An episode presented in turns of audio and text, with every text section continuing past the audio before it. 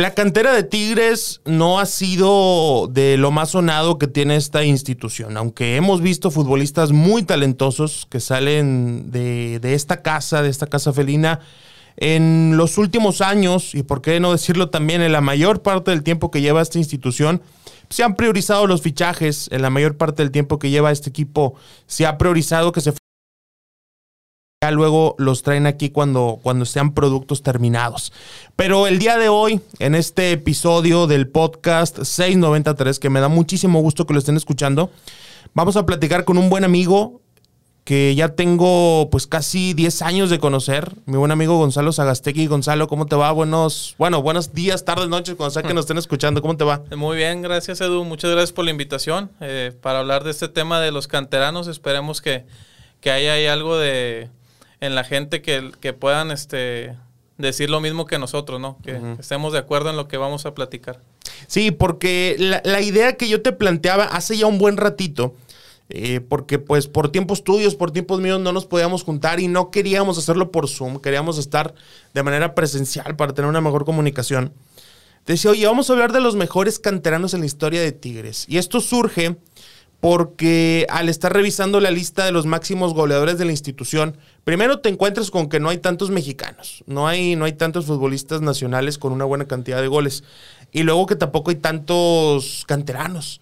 Y revisando, pues te das cuenta que es algo como general de todo el fútbol mexicano, ¿no? Siempre eh, los máximos anotadores suelen ser extranjeros.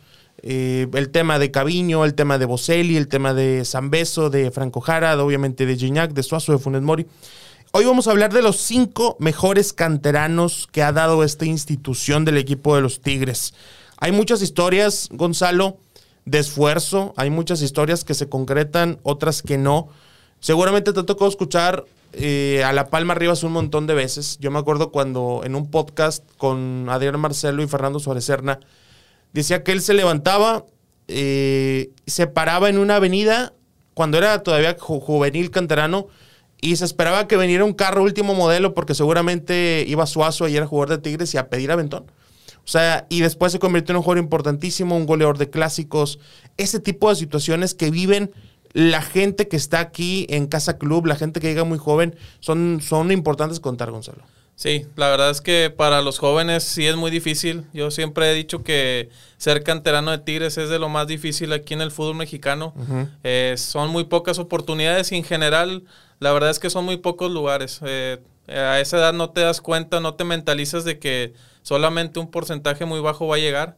O sea, hay muy pocos lugares, está el tema de los extranjeros y por pues la calidad, ¿no? Es, es otro nivel, es, es, un salto muy grande, por ejemplo, ahora de, de sub-20 a primera división y no es para cualquiera. Entonces, además de tener la calidad, de que tener la, también a lo mejor algo de suerte en el tema de lesiones, hay que cuidarse dentro y fuera de la cancha.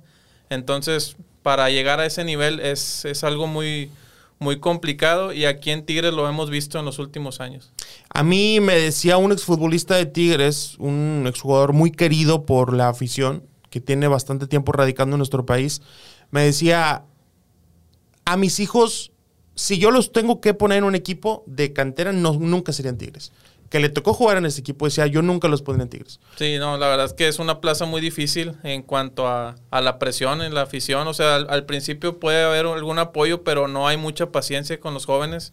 Lo hemos visto estos últimos años que hubo regla de menores a partir del 2018 y no hubo alguien que destacara. Sí hubo algunas apariciones ahí obligadas, pero bueno, sabemos que nunca hubo realmente alguien que se ganara el lugar o tuviera una oportunidad.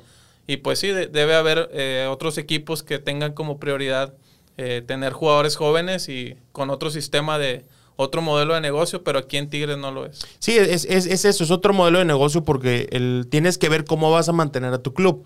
Hace poco decía, por ejemplo, Javier Aguirre en entrevista con Santiago Furcade, que lo que les cuesta la liga de expansión al año es el sueldo de un jugador de primera. O sea, esa es la clase de inversión que hace un equipo para tener un equipo en liga de expansión. Eh, también, por ejemplo, oportunidades con lo que tú decías de, la regla de menores. A mí me tocó saber que Antonio Sancho llamó a Brian Reyes, este que le decían el Bob, un extremo, oh, Brian Alexis Reyes. estaba, me parece que en el Atlante, lo llaman y le dicen, oye, necesitamos que vengas, vas a jugar por la regla de menores, le gusta a Tuca tu estilo de juego. Viene y de pronto traen a Raimundo Fulgencio. Y se apagó la, la oportunidad para, para Reyes. Y así hay un montón de casos. Gente que alcanzó a debutar en amistosos, en Copa Juli Barra, Genaro Castillo. Gente que tuvo pequeños destellos, tuvo pequeñas oportunidades y por ahí se fue, se fue diluyendo un poco. Como les comentaba, vamos a platicar de los cinco mejores canteranos que ha tenido esta institución. El número cinco, el número cinco, Gonzalo, para ti, ¿quién es? Del que digan, bueno, esto hay que hacer una cosa, es mutuo acuerdo. Lo discutimos, lo platicamos, es mutuo acuerdo, ¿no? Para, para que quede todo claro de una vez. Y obviamente como son muchos años de historia, hay gente que se va a quedar fuera, hay gente que le haremos una mención honorífica, pero estos son los cinco mejores. ¿Quién es el quinto mejor, Gonzalo? Bueno, en este caso, primero decir de que no hay una definición así en el diccionario que diga canterano. Es correcto. En el sistema ahí de, la UEFA para los reglamentos de sus torneos internacionales te dice que canterano, un jugador del club debe haber pasado tres años en la institución entre sus 15 y 21 años. Entonces por ahí es complicado por los temas de, que a veces llegan jugadores que son de visorías, o sea, no, todos completan el proceso. Además decir de que la estructura como tal que está ahorita de sub 13, sub 15, ahora sub 18 y sub 20 tiene pocos años. Si nos vamos para atrás, en los 80, 70 sí había jugadores de reserva que jugaban en, en el partido preliminar, pero es difícil decir de que un jugador de, de cantera en ese tiempo. Sí, a lo mejor sí debutaban en Tigres, pero no llevaban un proceso como tal. Entonces, de, para este ejercicio, la, idea sería partir de la creación del equipo de tercera división de Tigres, que fue en 1990, y ya, ya a partir de ahí, pues bueno, tener una referencia, ¿no? Seguramente alguien que escuche va a decir, no, es que en los 80s o 70s estaba tal jugador, yo lo conocí, yo jugué con él pero bueno, no estaba tan estructurado como el día de hoy o como en los últimos años. Sí. Entonces, para término de, este ejercicio, en el número 5 es Jesús Molina, eh, jugador de Hermosillo Sonora, que llega aquí al club en 2007. Es un jugador que llega con Francisco Acuña, que también fue héroe por un día en el equipo. Son de los jugadores más destacados de ese estado que venían de los Búhos de Hermosillo campeones de tercera división. Los Búhos de Hermosillo. Búhos de Hermosillo, ya desaparecido el equipo.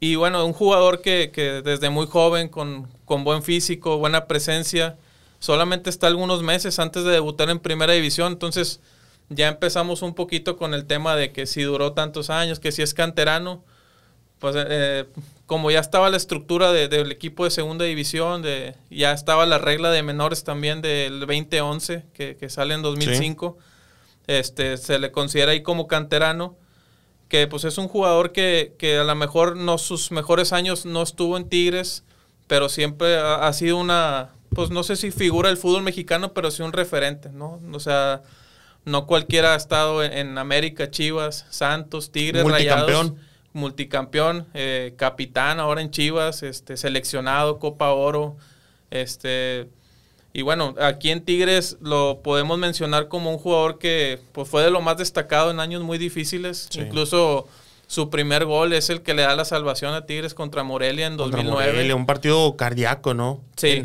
también una pandemia en aquella época, ¿te acuerdas? Que había gente que ese día fue con cubrebocas por la pandemia H1N1 en aquel momento. Me acuerdo perfecto, dirigido por Peckerman. Y era un jugador que, como dices, ¿no? La gente ya lo empezaba a querer. Que jugaba en la defensa. No me acuerdo si para ese momento yo lo estuve usando de contención pero me acuerdo que hasta llegó algunos partidos de lateral izquierdo, ¿no? También en aquellas épocas. Sí, sobre todo de central, que es el que recibe la confianza del Tolo Gallego, que son los entrenadores argentinos que comúnmente hacen eso de tomar un jugador de, básicas y pues yo lo, yo lo hice, yo lo debuté, ¿no?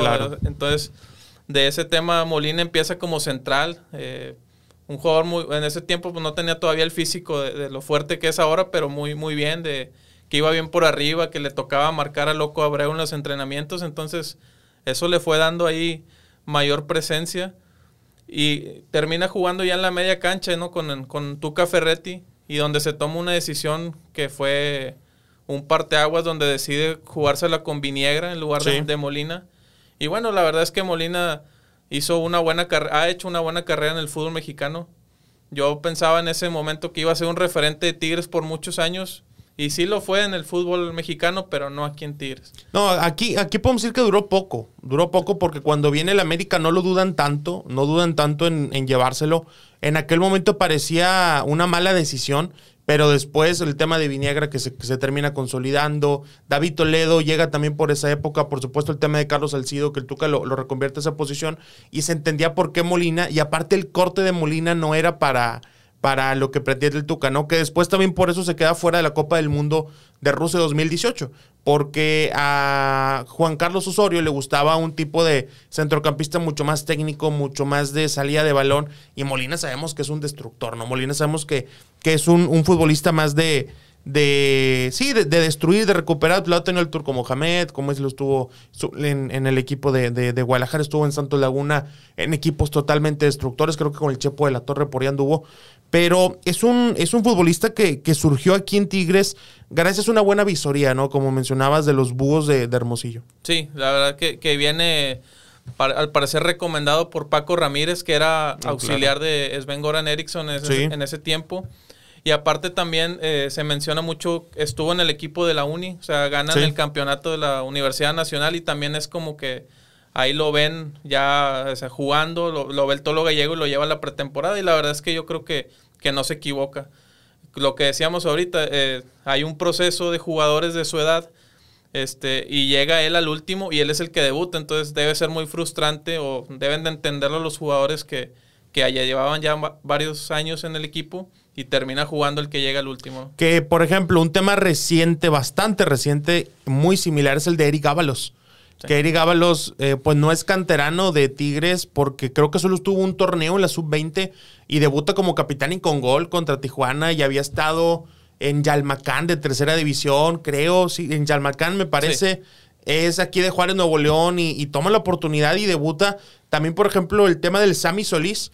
El Sammy, o- que hace poco tuvo una lesión importante, que lo estaban llevando a entrenamientos, lo llevaron al Mundial de Clubes, si no me falla la memoria, Sí. y él venía de Chivas, o sea, de hacer todo su proceso en Guadalajara. Y gente aquí de casa, pues ve que debutan otros, pero es un tema de calidad, porque para debutar es lo que se necesita, ¿no? La calidad. Sí, la verdad es que para los jugadores que vienen desde sub 13 en este momento como David Ayala, Adrián Garza, Sí. que llevan todo el proceso, pero no están exentos de que llegue otro jugador que esté en visorías y que les gane el lugar. O sea, el- la competencia es así. Sí. Y hay que entenderlo. Para muchos es muy frustrante, pero así es la, es, son pocos los lugares y es lo que hay que hacer, ¿no? Es correcto. Hace poco veía un TikTok de David Ayala, ¿no lo viste? Fotos desde niño en Ah, sub 13 sí, hasta sí, sí. que debuta en primera división. O sea, es impresionante esa historia, pero no todas son así. Es por eso que lo que ahorita tú mencionabas, lo de sub 13, sub 15 no tiene tanto tiempo que se instaló en el fútbol mexicano. No tiene tantísimo tiempo. Hasta hace no mucho se llamaba primera división y luego seguía primera A y luego el abismo. O sea, no, no, no había tanta categoría con límite de edad. Eh, ahora vamos a pasar. ¿Hay algo más que quieres decir de Molina? Bueno, de Molina yo creo que es el jugador más eh, representativo de esta regla del 2011 que mencionaba. Esta regla empieza en el 2005 y Tigres tiene jugadores como Escudero, Jesús Chávez, Enrique Sí. Palos, que José Rivas, que terminan jugando en, en el primer equipo, campeones. Eh, mencionar a, a José Rivas, ¿no? La verdad es que estuvo cerca de aparecer en este ranking. Yo creo que es un jugador, en, si fuera por términos de quererlo la gente, hubiera sido el primer lugar. Es, es muy querido por, por la afición, es un, un emblema institucional ahora como director técnico ahí en, en El, Fuerzas el Básicas. hincha que juega. El hincha que juega, la verdad que, que yo creo que nunca he visto alguna queja de algún aficionado de que No. se le acerque o algo. Y bueno, tu- tuvo un tema importante ahí con lesiones al principio de su carrera. Sí, eh, venía bien con selección inferiores, sub-21 en Tulón. Eh, tiene ahí un, un detalle empezando con el, con el pie derecho, creo que en el quinto metatarsiano, Sí. que es una lesión muy, muy gorrosa, muy dura. Y bueno, tiene los goles en clásicos, pero por lo que yo creo que no está en este listado es que normalmente fue un jugador suplente, ¿no? Siempre fue, estuvo a la, a la sombra de Juninho, de Hugo Ayala, de Torres Nilo, pero siempre que entró lo hizo bien, ¿no? La verdad es que siempre fue un, un jugador muy, eh, pues que le sirvió mucho al Tuca, ¿no? Ah, sí. en- en las lesiones en esta década, pero también si, si hacemos el ejercicio a lo mejor en otro equipo no hubiera durado tanto, o sea, entonces por este por esta razón, pero bueno, se, se le reconoce ahí el, el proceso que tuvo de los, desde los 18 años y hasta la fecha, ¿no? Que está en el equipo. No, y aparte es un jugador queridísimo. Cuando le toca ir al volcán, se toma fotos con medio mundo, con la mejor cara y es una persona totalmente accesible a La Palma Rivas. Pero como dices, eh, viendo toda la proyección, o sea, no es nada más lo que haces en Tigres, porque por ejemplo, Molina, si fuera solamente por lo hecho en Tigres, pues a lo mejor no estaría, sino que se considera toda la trayectoria, selección, Juegos Olímpicos, que lo vamos a ver más adelante también, ¿no? Pero La Palma Rivas, por supuesto, que merece una mención honorífica pero no está dentro de, los cinco. A lo mejor estaría en el 6, a lo mejor estaría en el 7, probablemente no por ahí. El número 4, si te parece, Gonzalo, ¿quién es el número 4? Bueno, nos vamos un poquito para atrás. Yo creo que este lugar es para Hugo Sánchez Guerrero, jugador de aquí de, San Bernabé, Valle Infonavido, es un jugador regio, es muy disciplinado, muy, muy sobrio siempre debuta muy joven, o sea, ya a los 19, 20 años era titular con Tuca Ferretti, que es algo que muy difícil. muy difícil de hacer, ¿no? Estaba claro que estaba con Claudio Suárez, con David Oteo, con gente este, con mucha experiencia, pero es parte de un plantel que llega a la final del 2001, él como titular, o sea, muy joven. Quizá si hubiera ganado alguna de las dos finales, porque también juega en 2003 con, con Pumpido, también titular en el equipo de récord de puntos, o sea, que, también termina perdiendo la final. Y bueno, es, es, un jugador que siempre se le reclamó de que vivía a la sombra de Claudio Suárez y que también tenía una personalidad muy fría, pero bueno, eso es algo que, él traía de siempre, no era una decisión. Pero también mencionar que, siempre fue en las selecciones juveniles, ¿no? Estuvo en sub-20, e igual en torneo de Toulon, fue olímpico en Atenas 2004 con la sub-23, con jugadores como Corona, Rafa Márquez Lugo, Luis Pérez. Y, también formó parte del equipo de la Confederaciones 2005 con la Volpe, ya en la selección mayor. equipazo, no histórico. Un, equipazo que mucha gente sigue recordando como el mejor que han visto. Obviamente no, no era titular, pero creo que la Volpe veía algo en él, sobre todo su disciplina táctica, ¿no? O sea, a pesar ah. de que iba bien por arriba y todo, siempre era muy disciplinado en la cancha. En aquella selección alcanzó a estar Claudio Suárez probablemente, ¿no? O al menos en esas convocatorias por ahí andaba y que también fue de las de las de las grandes parejas, ¿no? Que tenía el fútbol mexicano en la defensa en aquel en, en aquella época. Sí, también estuvo Claudio Suárez que por ahí tuvo una lesión muy fuerte que se termina perdiendo el mundial y también Hugo Sánchez no alcanza a ir a ese mundial de Alemania. Tiene una lesión ahí en, empezando el semestre de ese año y ya termina quedando fuera, pero estuvo parte de, de, todo ese proceso, ¿no? De, de un equipo que fue que sigue siendo recordado también el del Mundial, ¿no? Sí, por supuesto. Esa época 2005-2006 eh, fue impresionante para la selección y, estaba Hugo Sánchez Guerrero como un representante del fútbol regiomontano y un representante de la, de la cantera de Tigres. Ahora, mucha gente puede decir, oye, es que a ver, ¿por qué pones a Hugo Sánchez Guerrero y no pones a La Palma Rivas? O sea, puede, ser que haya gente que, esté preguntando de esa manera, pero hay que recordar que Hugo Sánchez Guerrero sale del equipo de Tigres en su momento a Morelia es un equipo donde también fue un jugador relevante, fue un jugador importante. Sí, la verdad es que, él hace una carrera muy, muy longeva, ¿no? o sea, empieza desde el 2000, 99, 2000 y termina hasta el 2015, 2016 con Correcaminos, o sea, un jugador que siempre fue muy profesional. Eh, lo único que te digo es ese tema de, su de su forma de ser, ¿no? De hecho, es protagonista ahí de un video de donde recibe la afición a Tigres en el aeropuerto, donde le reclaman a, a, él, a Guillermo Marino. Y pues bueno, uno lo ve y, ve como espera, sobre todo la afición siempre tiene eso de que, se la apartan y eso, y él no era un jugador que, que fuera al piso, que se lo hubiera tú enojado, entonces por ese tema siempre le, te digo, le jugó en contra, pero por sus antecedentes, por su disciplina, quizás si hubiera ganado alguno de esos dos campeonatos en 2001-2003, se le haría un poquito más de justicia, pero bueno, a final de su carrera en Tigres terminan dejando ir a los centrales extranjeros. Él no puede ser el líder de la defensa, o sea, 2006, 2007, que él está de titular con Cindy Valderas, con Mario Méndez, pues fue, es un total fracaso pero yo creo que eso no quita la, trayectoria que tuvo en los años anteriores. No, porque para llegar a esa época, al 2006-2007, pues ya tenía más de cinco años siendo un jugador importante de primera división, siendo futbolista de finales, ahorita tú lo mencionabas, siendo un futbolista de selección nacional, tanto juveniles como selección de, mayor, ¿no? Con, con Ricardo Antonio La Volpe, que también La Volpe no llevaba cualquiera. Eso es importante decirlo, ¿no? También la Volpe se estaba armando una gran defensa con Ricardo Osorio, con Rafa Márquez. Y es ese tipo de, circunstancias también de decirlo del buen Hugo Sánchez Guerrero, que, que ha estado ligado al fútbol como auxiliar. Le tocó ir trabajar en el San Nicolás FC con Pepe Treviño. Tuvo una breve experiencia en España también. Eh, aprender de los mejores, ¿no? Estar al lado de los mejores como Claudio Suárez en su momento en Tigres, como Rafa Márquez, lo que le tocó estar en selección, en selección nacional. Hugo Sánchez Guerrero era una persona que también yo me acuerdo perfecto en una revista de Tigres, una foto con rectoría de fondo. Él con un balón y estaba rectoría de fondo porque él era estudiante, ¿no? De, de la uni. Sí, me parece que estuvo en FIME. No, no recuerdo si lo alcanzó a terminar, pero siempre en sus inicios era reconocido por eso, porque también era muy pegado en la escuela. O sea, algo que que era muy serio en ese aspecto. Y también mencionar, aprovechando que él anota el primer gol en la historia de Tigres en la Libertadores. O sea, 2005, 2005 ah, todavía estaba ahí como, como referente. tema también de, del equipo del Aztecas. O sea, son, son etapas en las que él estuvo y que al final no terminaron en, en el título, pero por la de dónde venía y que, que, era prácticamente en los torneos cortos de los primeros jugadores de que habían pasado por la, por la institución, de, por Carlos Muñoz, o sea, que era el, coordinador. Entonces sí fue como que un, gran logro para, para, el equipo. Oye, eh, estamos hablando con Gonzalo Zagastegui, un buen amigo, eh, gran conocedor de, de, Tigres. Hemos platicado durante muchísimo tiempo eh, respecto al, a este tema. Ya habíamos hecho un podcast anteriormente y ahí habíamos recomendado el hilo de goles, de fotos de goles que tienes de André Pierre Gignac.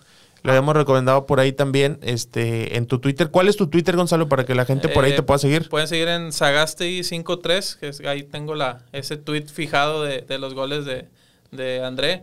Y bueno, la verdad, de, esa vez ahora no fueron los goles que a lo mejor hubiéramos esperado, pero bueno, todavía sigue contando ahí la... Todavía sigue contando, todavía sigue ahí la suma, la suma importante de esa, esa excelente colección de fotos. Y por cierto, cuando yo necesito una foto para mi Instagram o algo de Tigres, entro a tu Twitter y sé que ahí va a haber algo, algo importante, va a haber algo impresionante que ver ahí de una buena foto de buena calidad. De esas que luego, Gonzalo, hay periodistas, mejor dicho, fotógrafos que te hablan, eh, esa foto es mía y ponme crédito y todo. Pues, ahí cuando ya está en internet, cuando ya le encontraste en Google Imágenes o noticia, o que le suben a medio tiempo aquí allá, pues ya es de, dominio público, ¿no? Sí, la verdad es que no me ha pasado en sí de que, que me reclamen una foto, sí, sí, me, sí respeto mucho la labor que hacen y me gustaría que se me hubiera ocurrido antes de poner la fuente de cada foto, pero pues bueno, tratar de, siempre darle su lugar o al menos no ponerle marca de agua como si fueran mías. Ah, exactamente. Porque sí, sí pasa y bueno, eso sí creo que sí les molesta un poquito más. A mí sí me pasa bien seguido que subo una foto que me encuentro, por ejemplo, los que también suben mucho son los de goles y cifras. Ah, ok. Que ellos la ponen en el momento, ¿no? Y la subo y me llegan mensajes, oye, pues bueno, con mucho gusto pongo, pero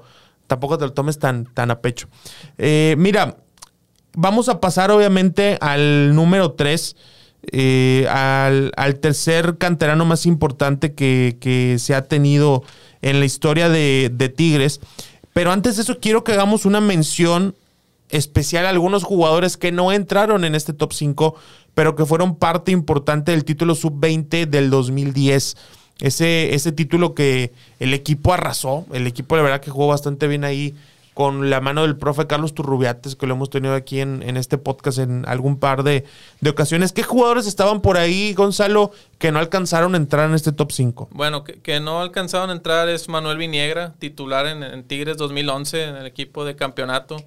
Eh, Quick Mendoza, que también ha sido pues un, no, no sé si figura del fútbol mexicano, pero ha sido constante en los últimos años. La verdad que, es un jugador de primera división, sin, duda, y por eso lo ha mostrado consolidado ahora en Cruz Azul. Eh, Jorge Valencia, que también debutó en Tigres, por ahí también estuvo Enrique Palos, que era categoría 88, pero también era común verlo en ese equipo. Lo, rotaban mucho, ¿no? En aquella época ahí. Sí, eh, ya estaba con el primer equipo, pero lo mandaban a jugar ahí con sub-20. Y otros jugadores que sí están en este, en este ranking, como Alan Pulido, Armando Pulido, que hay que decirlo, yo pienso que de todos los jugadores que han estado en las fuerzas básicas de Tigres, ha sido el de más potencial, Armando Pulido. Sí. Eh, yo creo que si lo comparamos con alguien actual, sería un jugador parecido a Diego Laines, que, está en Europa, o zurdo, un crack. Pero que tuvo una fractura ya cuando estaba ahí con el primer equipo. Creo que su mismo compañero Jonathan Prado, otro que también se queda en el camino, que era, que era de, de buenas condiciones. Y bueno, la fractura es difícil reponerte y más cuando no eres un jugador disciplinado. También tuvo muchos eh, temas de este tipo, de, de indisciplina, de, cosas que, le jugaron en contra y bueno, no terminó haciendo una carrera en primera división como se esperaba. De hecho, si te vas a aquellos años, el que te esperaba que hiciera algo era Armando, ¿no? Es correcto. y bueno, termina en, muy poco. Pero bueno, son casos que pasan, ¿no? Esos de las fracturas, de hecho, aquí en Tigres hay, hay varios casos de esos que, que terminaron frustrando varias carreras y bueno, va a seguir pasando, es parte del fútbol. Es parte del juego, exactamente. Y eso de los hermanos pasa mucho, ¿verdad? Por ejemplo, se decía mucho de hermanos el Arayán. No, es que lo bueno es el, hermano, pero que se quedó y juega ahí en, en, las, en las ligas de, Belgrano. También te acuerdas, esto ya como mera anécdota, que estuvo entrenando en Tigres el hermano de Lucas Lobos. Ah, estuvo entrenando acá en Tigres el hermano de Lucas Lobos. Y hablando de esa categoría sub-20, ¿cuánto daño le hizo Daniel Guzmán? Porque estaba jugando bien. Eh, ¿Cómo se llamaba el, centro delantero? Gallegos. Américo Gallegos. Américo Gallegos, sí. O Jonás, Américo Jonás Rodríguez. Américo Jonás Rodríguez, sí, porque Américo Gallegos es el. el sí, el, tolo, el Américo Jonás Rodríguez, sí. Que tuvieron que poner a Daniel Guzmán, que era el, hijo ah, del técnico de primera, y Daniel Guzmán Jr. pues no, no destacó tanto en su carrera en general. Cuando Américo nada muy bien, Américo nada muy bien, pero pues ahí era una, una indicación de, del, nuevo, del nuevo entrenador, ¿no? Que, venía con este título de Santos y aquí no, no le fue nada bien. El número tres, el tercer canterano más importante que ha tenido Tigres en su historia, ¿quién es? Eh, Gonzalo. Bueno, en este caso, por la carrera que ha tenido, el potencial que aún tiene es Alan Pulido. La verdad que, bueno, al final de cuentas nos gana una final, también como lo hizo Jesús Molina. O sea, son jugadores que terminan siendo campeones contra ti. O sea, también le pasó a, al, eh, bueno, Aldo de Nigres campeón, pero no contra Tigres, ahora Julián Quiñones, que, que se van de aquí y destacan más de lo que, de lo que pudieron hacer aquí. Pero en este caso sí mencionar a Pulido porque pues ha sido uno de los grandes prospectos del equipo, ¿no? Goleador, fue titular en su momento en el equipo, eh, por encima de Tito Villa y por el tema de lesiones. Tiene una buena carrera en selecciones menores, mundialista sub-20. Eh, está en el equipo preolímpico que logra el pase a Londres 2012 termina perdiendo el puesto porque Raúl Jiménez le gana, igual el refuerzo es Oribe Peralta, por eso se queda afuera. Que, que, incluso cuando vuelve le dan también un reconocimiento, ¿no? Le dan un reconocimiento a Alan Pulido junto a, a Jiménez, que eran de los dos que estaban ahí. Pulido, pues fuiste parte del proceso, pues también le dieron un reconocimiento en el Volcán. Sí, la verdad que, que era un jugador que, que, se veía ya en ese tiempo que, que tenía gol, que estaba fuerte, iba agarrando más cuerpo de, de lo que dicen que estaba en básicas, que era un jugador, pues pues prácticamente que había venido porque estaba su hermano, ¿no? Sí. Y a partir de los 17, 18 años empieza a anotar goles, o sea, empieza, se destapa, vaya. Entonces también es parte del equipo sub-20 de Turrubiates, tiene participaciones ahí como suplente, eso que era dos, tres años menor que, esa categoría. Y bueno, es, un jugador que no jugó, no tuvo minutos en el Mundial 2014, pero ha sido el único canterano de Tigres que ha asistido en, a, un Mundial. También hizo goles en clásicos, o sea, es un jugador que, pudo haber dado más. Eh, anota el gol del campeonato en 2011, ¿no? ya para cerrar ahí la, foto, ¿no? Que, también es algo importante que después de tantos años un jugador de, tus fuerzas básicas anote, este, al menos como, como relevo en este caso. Y bueno, te termina yendo por, por otro tema ahí de, contratos, pero bueno, juega en el fútbol europeo. sí. También campeón con Chivas y bueno, en temas también de, de selección sigue siendo convocado, tiene un muy buen contrato en la MLS, entonces creo que por la carrera que ha tenido y el, potencial o el, juego que tiene debe estar en este listado. No, por supuesto, es un jugador que, que la gente se quedó mucho con la parte de, de su vanidad. De que lo decía el Tuca también, ¿no? Que ahora ve jugadores que se peinan y esto y el otro y también eh, cómo salió de la institución, que tú bien lo mencionabas, por el tema de que si era su firma, si no era su firma, si renovó o no renovó que ahí también entra el nombre de Felipe Ayala, ¿no? Eh, Felipe Ayala, que era su representante en aquel momento, era la persona que lo estaba aconsejando. Y no sé si fue mal, mal aconsejado o bien aconsejado, pero el que estaba trabajando con él. Sí, bueno, Felipe Ayala, aprovechando para mencionarlo, es canterano de Tigres. Yo creo que también pudo estar cerca de este listado. Sí. Debuta en la temporada que desciende, lo debuta Bucetich. Creo que todavía tenía 18 años, ¿no? En ese tiempo, jugar a esa edad sea, se le veía mucho potencial, es parte del equipo que, logra el ascenso. todavía con, pocos minutos, pero ya, ya se le veía ahí algo a, este Felipe Ayala. Y también es parte de una generación de la selección mexicana que es la de, la de Atlas del 99, ¿no? Rafa Márquez, Osorno, Juan Pablo Rodríguez, en otros jugadores como Carlos Morales, Torrado, que lo, es, eh, les pasa el fracaso ahí de, no lograr llegar a las Olimpiadas del 2000.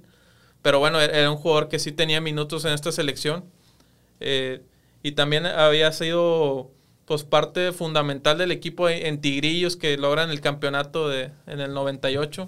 ¿Combato era con, con que el equipo? Creo que el 98 ya estaba Orduña. Ah, estaba Orduña. entrenador. Entonces, pues sí, sí es un jugador que, que estuvo 15 años en primera división. La verdad que sale de aquí en 2002 y sigue jugando otros 10 años eh, ahí en primera. Tenía mucho potencial ahí en la media cancha y lamentablemente para él llegan jugadores como Sancho, como Joaquín del Olmo, Irenio, que, que pues no puede jugar por ellos, pero siempre fue un jugador de mucha calidad, ¿no? De mucho juego. Y que eran jugadores mejores que él, o sea, es, la realidad, ¿no? Y, Felipe pues sale a buscar sus oportunidades, como dices, termina siendo una buena carrera. Si no me equivoco, estuvo ya en los últimos años en Puebla, ¿no? estuvo en Puebla, en Jaguares, por supuesto. Estuvo un buen rato ahí haciendo una carrera decente en la primera división mexicana, que creo que Obviamente no es a lo que todos aspiran, o sea, todos aspiran a romperla, tener contratos increíbles, irte a Europa, ser seleccionado constante, pero también hacer una carrera larga en primera división tiene un gran mérito, ¿no? Por eso también lo que mencionábamos de, Hugo Sánchez Guerrero y ahora con el tema de, de, Felipe, de Felipe Ayala. Y haciendo por ahí alguna otra acotación, hay jugadores que son canteranos, alcanzaron a debutar, pero se quedaron solamente en el papel de héroes. Hay algunos héroes de cantera, ¿no? Que, quedaron ahí los nombres muy marcados, Gonzalo. Sí, bueno, el principal, y creo que todo se nos viene a la mente, es Francisco Acuña, que es héroe en el clásico, que ganan 4-1 en el 2008. Sí. Eh, debuta y anota gol, es la figura de ese partido. Era un jugador que de, en categorías menores, cuando había límite de edad, era un crack total a nivel nacional. Pero bueno, ya llegando a primera división, ya el tamaño ya no, le juega mucho a favor, es, es, muy chico y tiene la oportunidad de estar en Tigres como titular en el primer semestre de Tuca Ferretti. Pero bueno, si, si, se acaba el semestre y hay oportunidad de traer a Daniliño en lugar de él, pues es una oportunidad que se tenía que tomar y bueno, termina siendo suplente en el equipo del campeonato del 2011. Pero a pesar de eso ha tenido como quiera una carrera que está hasta ahora, ha, ha tenido pasos por el ascenso, creo que por la Liga de Canadá. Pero bueno, se ha mantenido ahí como profesional. Sí. Pero sí, sí fue héroe de un día. El otro puede ser el licenciado Guerra, ¿no? Claro. Que hizo pocos goles, pero bueno, uno de ellos para ganar un clásico 1-0. El otro para anotarle a la América y sellar la salvación de Tigres ahí a finales de los noventas. Pero pues poco más de eso. O sea, no pasó mucho más. O sea, anotó la otra vez que estaba viendo de él, anotó esos dos goles y quizá otros dos más. O sea, no, no hubo mucha. No, no era su fuerte, ¿no? Realmente no, no era lo, relevante para el licenciado Guerra el tema de los goles, pero con lo de Francisco Acuña, que no le gustaba que eligieran el Messi. Una vez creo que se lo dijo al Warrior, a Carlos Guerrero, en una ah, entrevista que, que, no le gustaba que eligieran el, el Messi Acuña. Estando en Puebla, incluso llamó la atención del fútbol de Portugal llegó, llegó a, sonar por allá su nombre, porque era un futbolista habilidoso, era un futbolista con el buen mano a mano. Yo creo que es donde dentro de la primera división le va muy bien con el Puebla, se convierte en un jugador por importante. Pasó por también Lobos Buap, estuvo obviamente ahora en Cimarrones, si no fue la memoria, ahí se, se, ha mantenido en casa. Estuvo también, como dices, en la Liga Premier de, de, Canadá. Es un jugador que fue héroe y que a la gente nunca se le va a olvidar ese, ese chaparrito que le quedaba enorme la, la playera número 50, si no me falla la memoria, entra y le da un baile a todos y casi lo rompe, ¿no? En el, en el penal que le comete Choy González, creo que es el que, el que por ahí le hace la falta, pero hace esa tarde en el TEC fue impresionante. Sí, e, es uno de esos días que estás iluminado, ¿no? No, no cualquier jugador puede hacer eso en primera división y él entró y era su día, ¿no? Era, era su momento de estar y y logró ser ahí un histórico de, los clásicos regios. Oye, y por ejemplo, también, antes de pasar al número dos, algunos jugadores, por ejemplo, tú mencionabas lo de Armando Pulido, que se han lesionado en el camino, ¿no? Jugadores importantes que han sufrido una lesión y que, pues se quedaron ahí. Bueno, yo creo que el primero, y partiendo de este ejercicio de, de 1990, la primer gran figura juvenil de Tigres es Juan Ángel Solís, eh, que estuvo en el club desde muy chico, 13, 14 años debuta muy joven a los 93, eh, en el año 93, perdón, y es mundialista sub-20 en Australia. Es un equipo que estaba de pareja de centrales. Él era el capitán con Duilio Davino, Osvaldo Sánchez, Tiburón Sánchez, eh, Olalde. Eh, era el referente de ese equipo. Eh, va al mundial, termina él fallando el penal con el que quedan fuera en cuartos de final. Y ese mismo año sufre una lesión con, con el primer equipo de Tigres, ya, ya siendo más regular y lo rompe Rubén Omar Romano, que después ya es más conocido ahí como director técnico, pero que era figura del fútbol mexicano en esos años. Tiene una lesión fuerte de rodilla y bueno, en ese tiempo la, medicina no estaba a la mejor tan actualizada como ahora en ese tipo de lesiones y termina frustrando una carrera que prometía mucho. E, ese, ese creo que es el primer gran caso de, de lesiones de fractura. Otro caso ahí en los 90 es el ruso Peña. Yo creo que el ruso Peña, Fabián Peña, es un jugador que, que también hizo una gran carrera a pesar de tener dos fracturas muy joven. Una, creo que es el abuelo Cruz en un entrenamiento, eh, todavía tenía menos de 20 años. Y luego ya como titular en primera, Jaro Lozano del América. Es un partido ahí de que la gente se enoja mucho y terminan agrediendo un abanderado, que era eh, o al árbitro Pascual Rebolledo, que, que fue un partido muy duro y que termina él con esa fractura. Y a pesar de eso, termina siendo una, una buena carrera en el equipo también juega en el América, en Necaxa. O sea, se le veía mucho potencial. Jugador que no, muy alto, pero con cuando tienes esa estatura en primera división tienes que ser muy bueno con, muy la pelota. Y la verdad que, que, sí lo, que sí lo hizo. Y bueno, ahí, ahí pudo haber hecho una mejor carrera, creo yo, sin, sin estas dos lesiones. Y ya por último, un poquito más reciente, aparte de la de Armando Pulido que mencionábamos hace un momento, es la de Jair Zacarías, que era capitán del equipo sub-17 que gana el título del 2011 aquí en México. Él era, digo, en lugar, era, terminó siendo el capitán Pollo Briseño, pero antes de eso era Jair Zacarías. Y bueno, terminó ahí su carrera, ya no, no siguió mucho más que eso.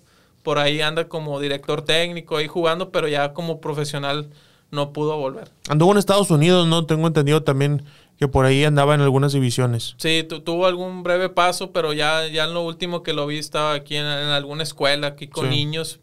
Pero sí, tío, tenía más proyección y como quiera sabemos que a esa edad es, todavía mucha diferencia a lo que es la primera división, pero sí se vea como un, buen prospecto. No, sí, claro que era un buen, un buen prospecto Yair, que es otro de los que en su momento la directiva le dio un reconocimiento por ese, por ese título, por ser parte de, de, todo ese, ese proceso mundialista del Potro Gutiérrez. Y ahí, por ejemplo, el que, el que luce es Espiricueta, ¿no? Que un poquito más adelante vamos también a, a platicar de, del buen Jonathan.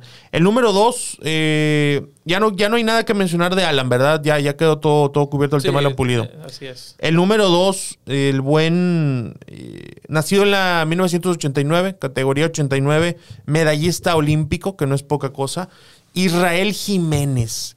Israel Jiménez, el segundo mejor canterano que ha tenido Tigres en su historia, Gonzalo. Sí, eh, bueno, el piloto también, como le dicen, yo creo que, que siempre fue una figura en, las, en los equipos menores de Tigres. En ese tiempo se usaba hacer mucho giras a Europa, a otros países, y siempre era el más destacado, ¿no? Un jugador muy, muy sobrio, muy, muy fino con la pelota, con mucha calidad.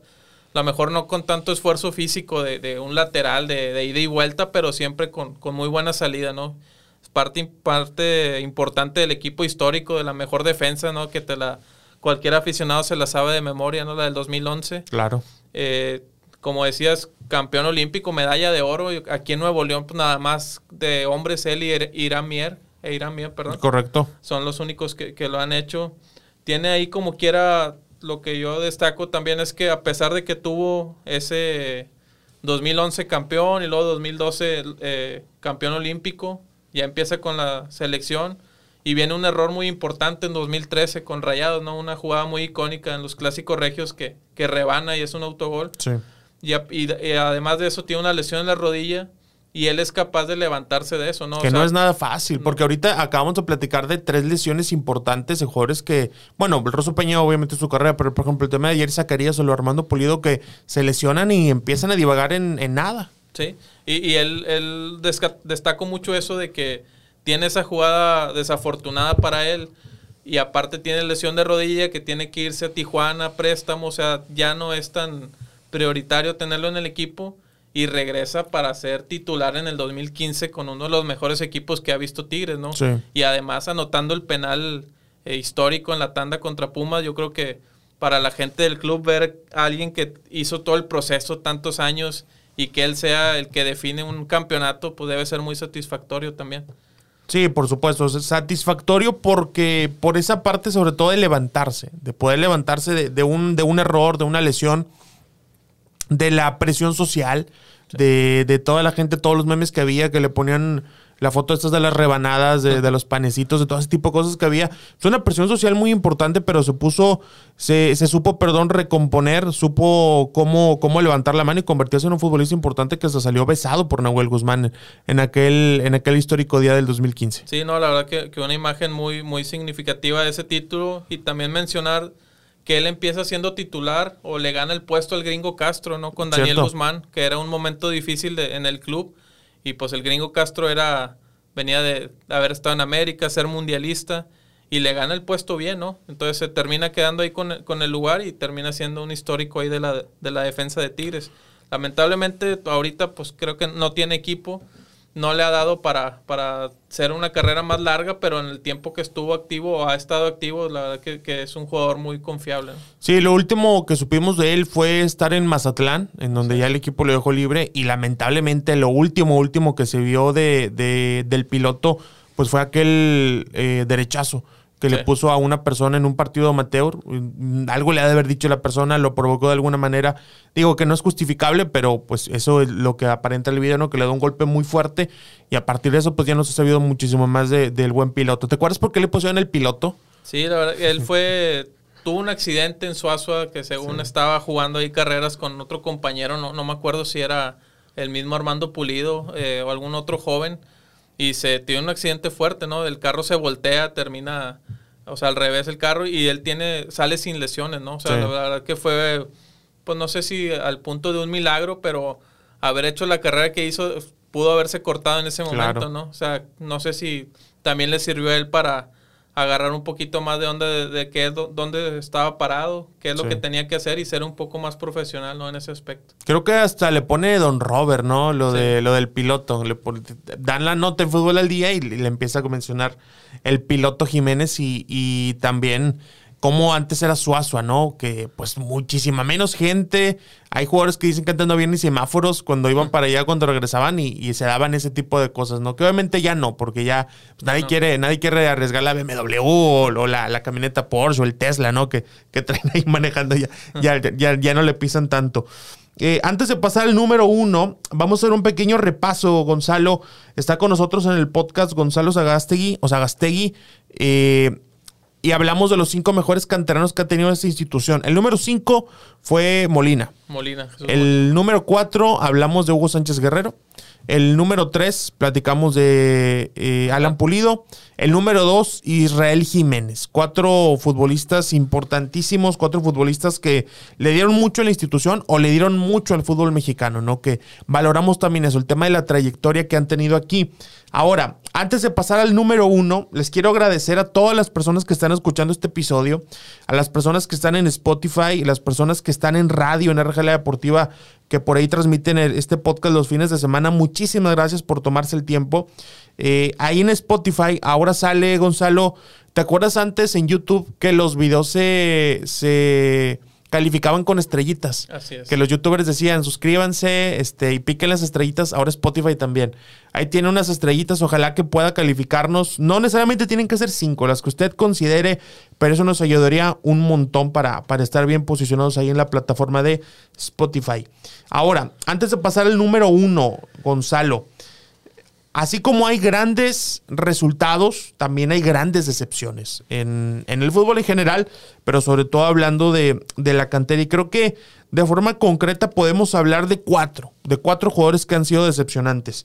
¿Quiénes te parecen para ti que, que han quedado a deber según lo que se esperaba de ellos? Bueno, sin duda el primer lugar tiene que ser Jonathan Espericueta, o sea, campeón mundial con el México Sub-17 en 2011, balón de plata, eh, aclamado a nivel internacional por periodistas de, de todos los Sí. países, su, su visión de campo, su toque, el gol olímpico que hace en ese mundial. Pero bueno, tiene un tema aquí con, con Tuca Ferretti de que siempre se le culpaba al entrenador de que no lo metía o que no le da minutos y se le fueron pasando los años.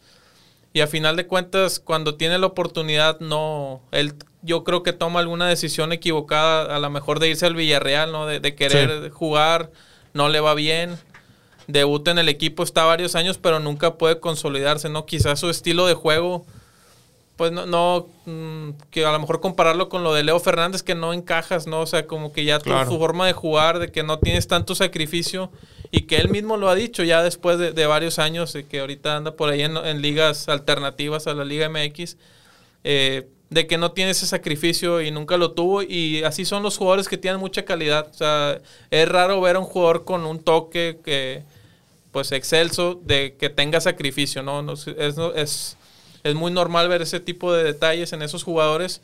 Y bueno, no pudo hacer una carrera aquí en Tigres. Eh, quizá seguramente no tuvo a lo mejor las oportunidades que él hubiera deseado. Pero bueno, la verdad es que, que sí termina siendo decepcionante por lo que se veía venir. Yo creo que también hablando de esto es cuando empiezo eh, a enfocarme más en fuerzas básicas, cuando él llega al equipo sub-20 que me tocó verlo varias veces y sí se destacaba mucho, ¿no? La verdad que con la pelota en los pies, el toque que tiene, la, visión, siempre fue algo muy bueno de él. Pero bueno, no lo pudo hacer en primera división y fue a otros equipos con otros técnicos y tampoco tuvo la oportunidad. Entonces, ya después de tantos años ya te empiezas a preguntar que, o a, decir de que también es culpa de él, ¿no? No, solamente son los técnicos, ¿verdad? No, y era mucho también tema de, de, de no estar 100% enfocado en el fútbol. Eran temas de esos, temas de, de algunas oportunidades no aprovechadas, otras que se aprovechó en CONCACAF y Libertadores, que apareció como se le pedía con goles, ¿no? Uno en CONCACAF, en Costa Rica me parece que hace uno, en Copa Libertadores el gran partido que tiene contra Juan Aurich. Otro de las decepciones, Gonzalo, ¿quién, quién te parece que está en esa lista? Yo creo que también hay que mencionar aquí a inicios de, de los 2000 a Juan Montano. De hecho, creo que mucha gente lo relaciona con, con el término eterno novato estuvo en el equipo, siempre se mencionaba, no, es que en los entrenamientos es un crack. Y luego en la cancha no podía reflejar lo que se decía de él, no tenía por eh, encima de él Antonio Sancho. Sí, sí termina siendo titular algunos partidos significativos, como en el Aztecaso, que él, fue titular en ese partido. En la Libertadores también tuvo participación. Este, un jugador de, casa, pero pues no, no, terminó despegando lo que se esperaba de él, ¿no? sí, adelante. Sí, y, bueno, también mencionar aquí dos casos más recientes que debutaron en Tigres que a lo mejor mucha gente no, lo recuerda. Uno es Ubaldo Luna, que tuvo, era parte de la generación con Espericueta, que también debuta en Tigres. Y volvemos a, lo mismo, temas de, indisciplina, era un jugador que no, se podía controlar fuera de la cancha. Este, alguna vez me tocó verlo este, en alguna noche de fiesta, este, pues con mis propios ojos y, veías que pues tenía un problema, ¿no? O sea, no, no, no podía este, dejar de tomar. Y bueno, eso le jugó en contra en Tigres, en Atlas, en Colombia, en, todos los lados donde estuvo. Entonces, pues ahí también es parte del, tema de los canteranos o de jugadores que vienen de fuera, que no tienen una supervisión o no tienen el apoyo de su familia y es fácil hacer malas amistades o gente que se acerca a casa club porque sabe que pues la, fama que tienes, entonces terminas yendo por un mal camino, ¿no? Y eso es algo importante que mencionabas, porque le tocó jugar en Colombia, le tocó ser un futbolista titular en Colombia, le tocó también jugar en el Atlas de Guadalajara, le tocó ser seleccionado nacional juvenil por ahí el 2013. Era un futbolista de una gran proyección, jugaba mayormente por la banda, también lo podía hacer por dentro como media punta. Y era un futbolista en el que se le dieron oportunidades, pero pues no las aprovechó. Fue un jugador que que pasó sin pena ni gloria y si hoy alguien lo ve en la calle, lamentablemente poca gente lo va a reconocer. Muy poca gente. Otro más de esta lista de decepciones, Gonzalo. Y bueno, para terminar en este mencionar de contexto, eh, termina la regla del 2011 en, el 2011 y no hay una regla como tal de menores hasta 2018. Entonces es un lapso en el que Tigres pues como siempre decía el presidente Alejandro Rodríguez, que está en el negocio de los campeonatos, pues no era una urgencia debutar jugadores, ¿no? Entonces, son pocos los casos que tuvo Ferretti en esos años, y uno de ellos fue Ramón García, con un extremo ahí, eh, pues habilidoso, por decir, en lo poco que lo vimos, pero un jugador que, que también era de fuera y termina yéndose, la, la, verdad que a medio semestre se desespera, abandona ahí el, el proyecto, y ya nunca vuelve a jugar. O sea, ese tipo de cosas que solo le pasan a los jugadores canteranos aquí en Tigres, de que no tienen ahí el apoyo de su familia y terminan eh, yéndose por otro lado, este, faltando el respeto a los entrenadores y eso no es algo que te va a llevar a la primera división ni aquí ni a ningún lado. Sí, no, Ramón García tiene una muy buena habilidad. Si no me recuerdo, llega a jugar en Copa, algún partido llega a tener por ahí en Copa o amistosos, que lo veíamos muy, pero muy poco. Y, y como dices, no, son situaciones que te terminan alejando el fútbol en general. Porque también sí, o sea, lo que haces todos lo saben. O te van a contratar a otro equipo y hacen una llamada donde estuviste, como cualquier trabajo, ¿no? Las referencias. Y a Ramón le, le termina afectando.